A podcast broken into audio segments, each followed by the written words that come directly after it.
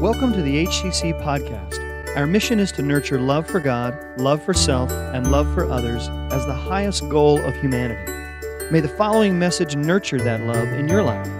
And remember, you're always welcome at HCC. It's a perfect church for less than perfect people. Peace. Now, I got a really important thing to share with you with regard to a cultural spot report. You might think that you can go to the news 24 7 cycle and get your cultural spot report. But the culture that I'm wanting to speak to you about is a culture that often the news cycle doesn't take into consideration. And that is what appears to be going on behind the scenes in a spiritual sense. I love that we've got some periodicals that help us do this. One is Christianity Today. It's a very good uh, article or uh, magazine that comes out periodically, and recently they reported that COVID has resulted in dramatic decreases in something they called synchronous church commitment. Synchronous church commitment. This simply means actual in person attendance and loyal financial support. So when I get up and talk about it, it's one thing, that's Pastor Steve. But when I get up and talk about it as in it's a global phenomenon, but particularly in the West, and all manner of researchers, Barna, Christianity Today, Pew Research, all of them are reporting the very same thing. This is not an anomaly research report. And this is not a, uh, not a positive trend. No one's saying this is a good thing. But an abandonment or a decrease in synchronous church commitment, meaning in person, in real time, at the moment, in the same place, this is a dramatic drop off, and they're saying it's not a positive trend. In fact, they go as far as the deep dive into crime statistics and say that crime during the last two years based upon the previous two years, has increased as church, synchronous church commitment has decreased. There is a direct, significantly statistical correlation between COVID, the decrease of synchronous church commitment, and crime. They also link mental and physical health and uh, mental health and well-being and the diseases that are attached to that to decreased church engagement during this time of COVID. When they measure the markers of mental health and well being from two years prior to COVID and the two years in COVID, they see a dramatic difference and they match it to a, a drop off, a significant drop off in synchronous church engagement. The implication of all of that research is that attending, per, attending church in person at the same time is a personal and social health benefit. Now, go figure. Over 2,000 years ago, God said the same thing in Hebrews 10:25 when he said, "Don't forsake the assembling of yourselves together." Now, all of this report uh, about this negative trend of synchronous church commitment decrease uh, they're all saying, everyone's saying, it is not naturally going to just come back or snap back after COVID is finished or is faded from the forefront of our minds and awareness. In fact, the universal reports are that soul sloth has possessed the Western church. Isn't that an interesting statement? Soul sloth has possessed the Western church, and only the churches with grit and synchronous church commitment will ultimately survive and thrive. We want to be one of those churches that continue stepping up and standing out during a time when so many churches are stepping back and sitting down. Our very own regional bishop, Bishop Stan Holder, who has preached for us a number of times, recently told me, I'm on the regional council of the churches in this region, and he told the whole regional council that this month he's closing four churches that did not, just in our area, just in our little area, that did not survive COVID. And he sent us a report that in the last two years, 50,000 ministers have gotten out of ministry which is a 60% increase over the previous two years. 4,000 churches in the last year in 2021 were closed. Evangelical churches were closed because of lack of synchronous church commitment. The COVID chloroform induced soul sloth to, to step up and stand out is a danger to the very church of Jesus Christ in this day and age. So, would you please join me in prayer right now, right here, for churches that are like minded, like ours? When I talk about that, I'm talking about Lighthouse, Severn Run, Arundel Christian, Chesapeake Christian Center. I'm talking about Bay Area. I'm talking about Grace Point, these churches around our area, right here in our world, that we want to pray for that will step up and stand out in this time, and that their congregations will step up in synchronous church commitment that will secure a strong presence for the Lord in our area. Would you pray with me about that? Holy Spirit, thank you for the community of churches that we have that are locked in to attempting to rally the church, to reach out to the church that has so many been anesthetized by this COVID chloroform that has brought about an asynchronous church engagement. Lord, I pray that you would revive and rally the church up out of this COVID chloroform and snap us to attention and awareness. And may us and all of these churches like us step up and stand out as lights in this new dark age. In the name of Jesus Christ, we pray. Amen and amen. Now, I want to speak to our online family for just one moment, and that is the gathered church is good for you. I get it why you may be home, but the gathered church is good for you. Get back in person ASAP. Now let's prepare to hear God's word. Hebrews 4:12 tells us that his word is sharper than any two-edged sword. It is living and active. And what that means, it is energy, it is power for your soul. So let's posture our souls to engage the powerful and living word of God today. Would you stand with me? As is our custom, we're going to put our open hands out in front of us as a physical gesture to recognize to God that we know He gives, He takes away. Blessed be the name of the Lord. So say this with me God, I choose to slow my breath and relinquish my worries. I open my hands to pray. Come, Holy Spirit, to my mind. I receive your comfort. Come, Holy Spirit, to my heart. I receive your peace. Come, Holy Spirit, to my soul. I receive the Father's love for me. I am here to receive what you have for me today. The God who loves you says this I am He. I am He who will sustain you. I have made you, and I will carry you. I will sustain you, and I will rescue you. This is the word of the Lord for you. God bless you. You can be seated. As we get started this morning in talking about uh, this next installment in our contentment series, I want to tell you a story to begin with. The story is this there was this missionary, traveling missionary in the rural area of South Africa, and this was several decades ago. So it wasn't really in, in this time of super modern travel like we have now. So it was a time of more footpath travel, that kind of thing. So as the missionary was making his way between the villages that he served, he was walking along this dry riverbed and recognized that there was a disturbance in the side of the hill that he was passing by. And he was curious. as I caught it because, first of all, it was a fresh uh, you know, drop or disturbance of dirt and rock and all of that, but there was this shimmering thing going on over there. He wasn't quite sure what he was seeing. And so he kind of stopped and walked over and took a look at that particular area of the disturbance, and he was rummaging around in it, looking for that sparkling thing, and, and discovered it. And when he unearthed it and pulled it out, it was a large rock that was about the size of a cantaloupe. And as he stood, looked at it and dusted it off and cleaned it a bit, he recognized it was a raw diamond.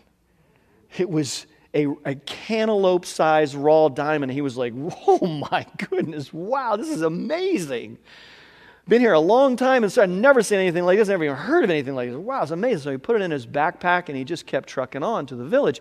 He got to the village and he was, you know, he's staying overnight as he moved on to the next village. He was just in transit. So he's staying with one of the elders of the church in the village and uh, he was just having dinner. And then afterwards they were sitting together, talking, sharing life together, that kind of thing. And the elder was telling the missionary about all the troubles he was having all the difficulties, the stresses. His house had a leaky roof. He was struggling with consistent water supply. His kids were giving a fit over here. He wanted to move them to a new school. He wished he had the money for this. He has a health problem with his wife, and he was struggling with a broken down uh, uh, plow. And he was just, uh, he had a farm, he had a crop problem. All these financial troubles, difficulties, stressors in his life he was talking about. And the missionary was just listening pleasantly. And, and the guy said, I just really want you to pray for me. Please, Pastor, pray for me me. So the missionary prayed for him, and when he got finished praying for him, he said, Hey, I, can't, I don't have to just pray for you. Hold on a second. He went and he got his backpack. He came back, sat down in front of the guy, opened up the backpack, pulled out the diamond, and said, Here. The guy took it wide eyed, staring at it, couldn't believe what he was seeing. He was a South African, too, he really knew what it was like to get some kind of a raw diamond, like gazillions of dollars he was holding in his hands. And he was like, and the, and the missionary said, I hope that fixes all your problems. And the guy's like, oh, oh, oh, oh, oh are you serious? Yes. And the missionary said, Well, wonderful, fantastic. Prayer and answered prayer right there. And he got up and he went in, he went back and went to sleep. And the guy went back to his bedroom. He told his wife about it. They were celebrating and giddy and dancing. He wrapped it up, hid it in a very secret place. And the whole night he couldn't sleep. Could you imagine? The whole night he just couldn't sleep. He's going to pay off this bill. He's going to go get that fixed. He's going to have put this money in the bank. He's going to go buy that. He's going to get this new thing. He's on and on and on and on. He was running, running wild in his mind. He was so excited about what God had done in answering his prayer. And then the next morning he got up to find the missionary, and the missionary was gone. The missionary already went to the other village. And so it was a good ways off. So the missionary was quite surprised when he found the man that showed up in the village where he went to. And he said, What are you doing here? And the guy came and said, I'm here to give this back to you.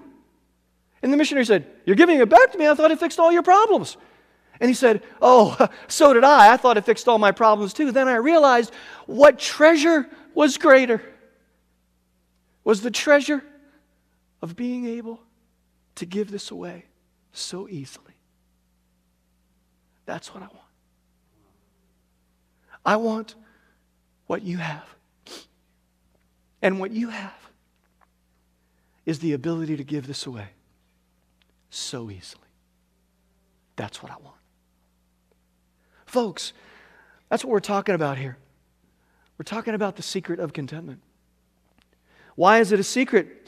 It's a secret because most people don't know how to have it or how to live it especially people who are raised up and born in a culture such as ours.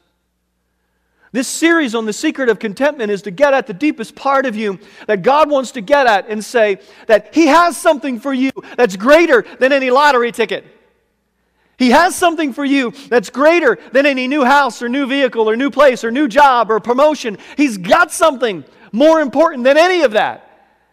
And that's the contentment to live without any of it. This is the secret. Our annual memory verse, let's say this together. Come on, church. For I have learned to be content with whatever I have. I know what it is to be in need, and I know what it is to have plenty. I have learned the secret of being content in any and every situation, whether well fed or hungry, whether living in plenty or in want. I can do all this through Christ who gives me strength. Our responsive mantra this year what's the secret? Thank you. That was a little weak, I got to say. Yes, last week was better, so it must be a new crowd. You're unfamiliar? Okay, Pastor, okay, uh, c- congregation, contentment is Christ. That's what you're going to say. Okay, Pastor, what's the secret? Yes, exactly. And then I say, live the secret. And then I also say, if you want to remember it better, get the shirt, get the t shirt Okay, we've got t shirts that are available. If you want to get a t shirt, you can go on our app, you can scroll down, you can get the t shirt, you can go ahead and order one for yourself, and it'll be all yours. It's a store, you can get it sent to your house if you want, and you can enjoy wearing it and remembering it consistently. Because every time you look up in the mirror and you see that, you're going to know you are called by God to live the secret, the secret of contentment. This is uh, the fourth part of our series. We've got a couple more parts left. And in the last part, I'm going to teach you how to, in what exercises to take part in, in order to truly engage that sense of contentment that we've been talking about, that is more secretive to so many people in our culture, especially the Western culture. But there are some impediments to contentment that we've been talking about first. And before we can get to solutions or how to gain contentment, we talked about these last week. And, if, and we've got these three from last week believing lies, passive faith, and attachments. If you're interested and you're wondering, yeah, those are impediments, I wonder what he means by that. Well, you weren't here last week and you didn't listen to the sermon. So I, it's there. It's, I, can't, I can't review it every week, so you got to go back, you got to listen to it, you got to review it. It's just a matter of you just engaging to remember what are these impediments and how are they keeping me from contentment. Because until you address these, you're, you're not going to be able to get to the contentment that God wants you to have. So, this last impediment that I want to spend the rest of this sermon on is the impediment that I'm calling hurry. Hurry. I think you can probably feel that. You can feel it in yourself.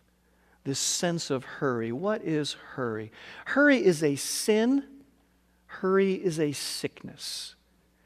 A hurried lifestyle is a habit of thinking and feeling characterized by continual rushing and anxiousness. Can I get a witness? a hurried lifestyle is a habit of thinking and feeling characterized by continual rushing and anxiousness. Goodness, does this not describe our culture?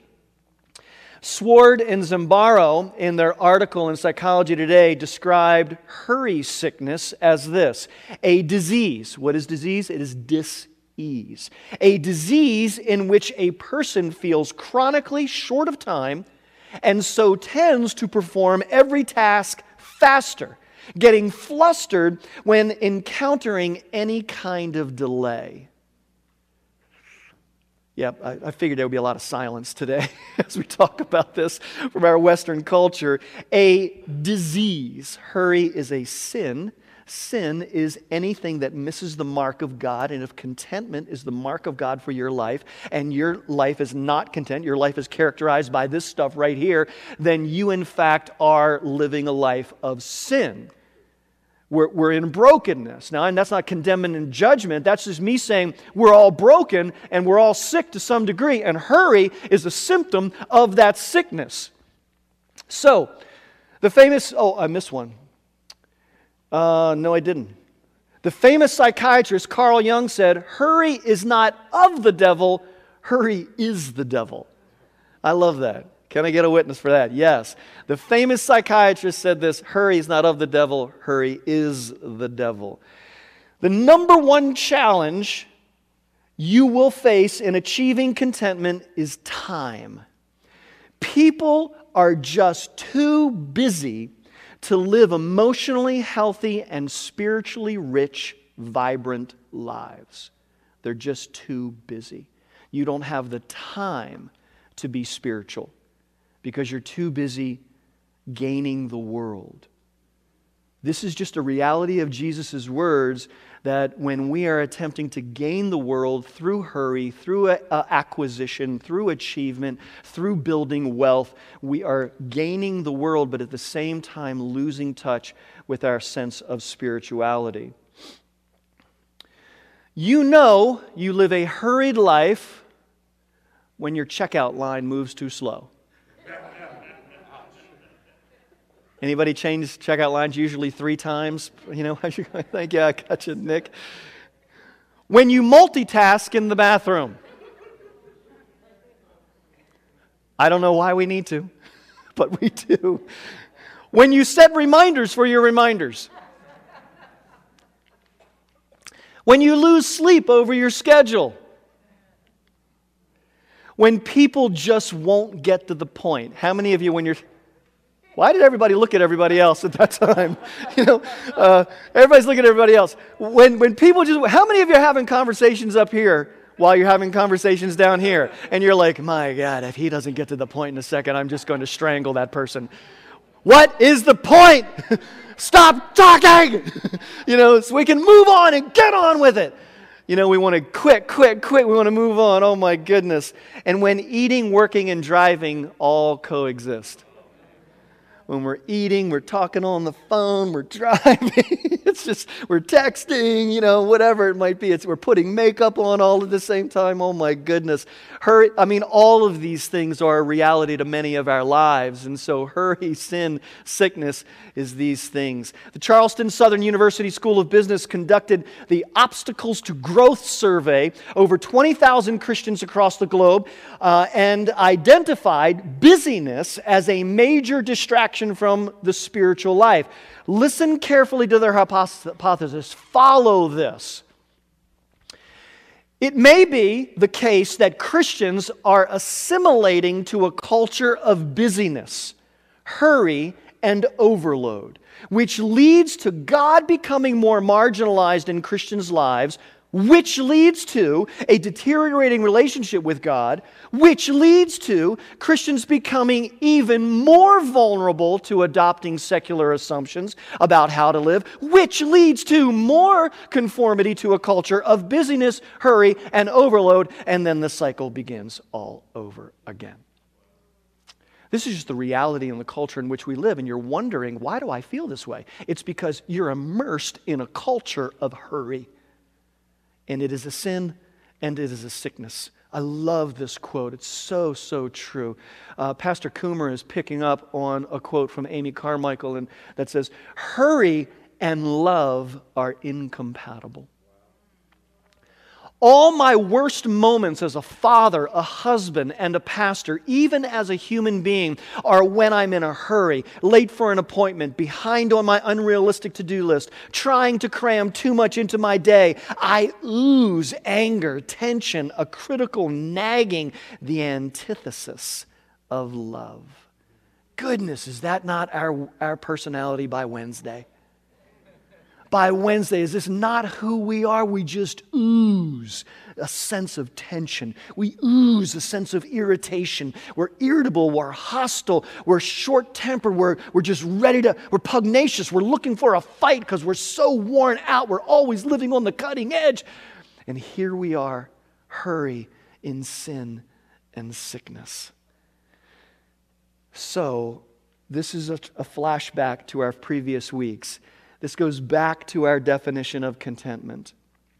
Does this describe you? A tranquil soul, full of shalom, assured of your salvation through Christ, fearing nothing from God or human, trusting God's sovereignty, content with any earthly circumstance. Some folks lately uh, that I've been talking to have been getting hung up on this fearing uh, nothing from God. What I mean by that is Romans 8 1. For those that are in Christ, they are uh, no longer under condemnation. So we fear nothing from God. God, according to Romans 5 and 6 and 7, have made us right. God has made us right with Him. We are not in fear of anything from God or human when we are content in Christ, because Christ is our all and all. Does this describe you? If, if this kind of stuff describes you, and this does not describe you, there is a, there is a glitch in the matrix. There is a problem.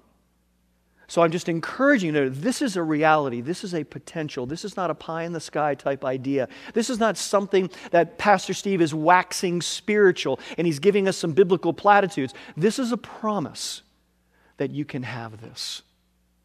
This is possible for you always. A contented and hurried life are mutually exclusive, meaning they cannot coexist. They cannot exist together. They are exclusive of one another. You can't have one and the other. A contented and hurried life are mutually exclusive. You can't have both in the same life. So, contentment does not mean, and this is important, lots of folks will come back and push back to me about this and say, What? What do you mean? I can't go fast? I'm a fast person. I like to move fast. That's not the point. The point is not fast, the point is not moving quickly. The point is whether you can do it contented. That's the point. So that you don't move fast. No, no, no, no. No. Contentment does not mean that you don't move fast. When, when I'm late for a plane, I'm moving fast. The question is whether or not I can do that without fear, without hurry, without anxiety. Can I do it like that? Contentment does not mean that you're not an entrepreneurial or ambitious. Oh, no. Have ambition. Yes, be entrepreneurial. Yes, have another mountain to charge. But just know that whatever happens, you're okay. It's going to be fine. Contentment does not mean that you're complacent or lazy. Oh, no, not complacent, not cavalier. We've talked about all of these things. It does not mean that. And that you don't plan. In fact, in the book of James, it tells us of a description of people who were content. It said they planned to go to another town and start a business. These couple guys were taking, they were going to another town, they were starting a business, and then they were going to do this. They were going to make money, it was going to be successful. They're going to give it like a two year kind of opportunity to grow. And then they said, unless it's not the Lord's will. So, all of what they were doing was based on the fact that we're trusting God. We're entrepreneurial. We're ambitious. We're making plans. We're not complacent or lazy. We're moving fast. But we are doing it unhurried, knowing that the Lord is God. He is our shepherd. He is sovereign. We are at peace. So, contentment does mean while you move fast, pursue ambitions, and make plans, you do so content that you trust God and live in peace. Shalom, whatever happens. So, wherever you're going this week, whatever you're doing this week, doctor's offices to get reports, getting a car looked at, you know, wondering whether or not a house situation will come through, wondering whether or not when you go into that staff meeting this will happen or that'll happen. Yes, you are fast. Yes, you pursue ambitions. Yes, you make plans, but you do so content as you trust God and live in peace. That is a contrast human being to the rest of the world. So, Matthew 6:24, this is Jesus speaking here about this kind of balance. No one can serve two masters. You cannot serve contentment and hurry at the same time. You can't. No one can serve two masters, for you will hate one and love the other. You will be devoted to one and despise the other. You cannot serve God and be enslaved to money or mammon. Now, let me make clear mammon. Mammon is not exclusively money. He's not talking about bills, dollars, you know, he's not talking about amounts. He's talking about anything in competition for God's priority in your life. Anything. Mammon is anything. So you cannot serve God and your children.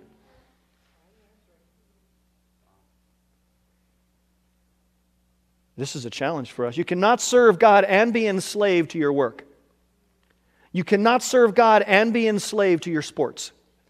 You cannot serve God and be enslaved to your household chores or to your own pet interest, your own hobbies. Could be wealth, could be status, could be children, could be family. But children, family, they're good things, yes. But if they're above God, if they compete with God for status and influence in your life, you're going to serve one and not the other. Matthew 6:25 That is why I tell you not to worry about everyday life, whether you have enough food and drink or enough clothes to wear. Isn't life more than food and your body more than clothing? Look at the birds. They don't plant or harvest or store food in barns, for your heavenly Father feeds them. And aren't you far more valuable to Him than they are? Can all your worries add a single moment to your life? So don't worry about these things, saying, What will we eat? What will we drink? Where will we work? What car will we drive? What house will we live in? What are our retirement look like? What, how are we doing with regard to our health reports? Or, you know, when we worry about all these things, and they are consuming us. These things dominate the thoughts of unbelievers, and we, as believers, look just like, act just like, live just like unbelievers. So, what difference has Christ made in your life? As Christ doesn't make a difference here, he doesn't make a difference anywhere. Just saying, I got my card to heaven, I punched my card, I got it. When I show up, I'll give him my ticket. But right now, I'm a train wreck of anxiety, fear, and worry. Oh, no, no, no, that's not the point. The point isn't just to get to heaven, the point is to live more heavenly here. And you can by living a life of contentment. But your heavenly Father already knows all you need. So seek first the kingdom of God above all else, above all else, above family, above children, above work, above money, above status, above health, above everything. Seek the kingdom of God above all else and live righteously, and He will give you everything you need. So don't worry about tomorrow, for tomorrow will bring its own worries. Today's trouble is enough for today. Would you say so? My goodness. Hurry is learned. You ever met a Jamaican that was hurry and worried? I've been in Jamaica a few different times. I never met one that was anxious and worried. So you unplug you worried American, you plug in a Jamaican to the very same context, and they're like, hey, no, pro- no worries, man. No problem, man. You plug us in, we're freaking out. Our culture has conditioned us to live hurried, worried lives. You're wondering how you got here. You got here because you were born here. And this world raised you. It's a reality. Hurry is motivated by fear of losing our attachments. You don't know what attachments are? Go back to last week's sermon. I talked to you about what attachments are. That's the essence of worry fear of losing our attachments. If you're attached to the things of this earth, then the things of this earth will be the things that you were so worried about. And you'll never be content because you'll always be afraid of losing them. But if you fix your eyes on Jesus, you're seeking first his kingdom, then your eyes are fixed on something else, not on this world. And you're beyond your attachments. You're free from your attachments. And then you can truly love. Because as long as you're fearing losing those attachments, you can't love those attachments. When you fear losing your spouse, you fear losing your children, you're always racked with anxiety. You can't love them freely. But when you release them to God and you trust the creatures to the Creator, and you're free to love without fear and worry. Contentment is achieved by unlearning. You won't get lucky with contentment. It takes unlearning the ways of the world and relearning the way of Jesus. That's how Acts indicates the way of the life of a Christian is the way of Jesus. Philippians 4:11b for I have learned manthano I have learned, it's a Greek word for learned, how to be content with whatever I have. It is a learned experience. It doesn't come natural. You're not going to get lucky with it. Manthano, the Greek word, the active pursuit of knowledge intended for practice. How many times have you heard someone say, well, they're, they're head smart, they're book smart, but they got no common sense? Yeah, right. This is what that's talking about. That's not that. Manthano is that you have the head smarts, the book smarts, and it translates into action and energy and life and practice. It's not just a bunch of, uh, you know, eh, learning biblical knowledge up here. That's really interesting and curious, but it's actually working it out in your life, living it, producing results in your life, making it real in your everyday walking around life. That is manthano. And that's what Paul said he learned. If you are going to learn contentment, you will have to unlearn hurry. Okay, good luck with that. Jesus says this in Matthew 11. I love this sense. I love this sense. I'm telling you, this is where we're wrapping up. We're wrapping up right here. Are you tired, worn out, burned out on religion? Let me stop on religion just a moment. That doesn't mean Catholic or Methodist or Baptist or Pentecostal. What religion means is any work, work performance based engagement. Any works or performance based engagement. Anything that you're doing, you're anxiously doing to measure up and get something. You're always working hard to please and get something. You're anxious, you're fearful, you might lose it, you might not get it. That's religion. So, whether you, your religion is work, whether your religion is sex, whether your religion is money, whether your religion is family, whatever your religion is, if you're always anxious about it and it's a workspace, performance space, something's not going right, they're not doing what I want, and you're constantly in this cycle of fear and anxiety and irritability and misery, you're not content. And he's saying, Are you tired? Are you worn out? Are you burned out on all that performance based living? Come to me. Come to me. Get away with me. Does that not sound like he's saying, let's go on vacation? Let's go camping together. Goodness. Get away with me and you'll recover your life. I'll show you how to take a real rest. Walk with me and work with me. So beautiful. Be with me, and that being with me is working with me. Watch how I do it. Learn, Manthano, learn the unforced rhythms of grace. I won't lay anything heavy or ill fitting on you. Keep company with me, and you'll Manthano. You'll Manthano. You won't only just intellectually grasp it, you'll actually live it. You'll live freely and lightly. Do you want to live freely and lightly? I do. The secret is in contentment.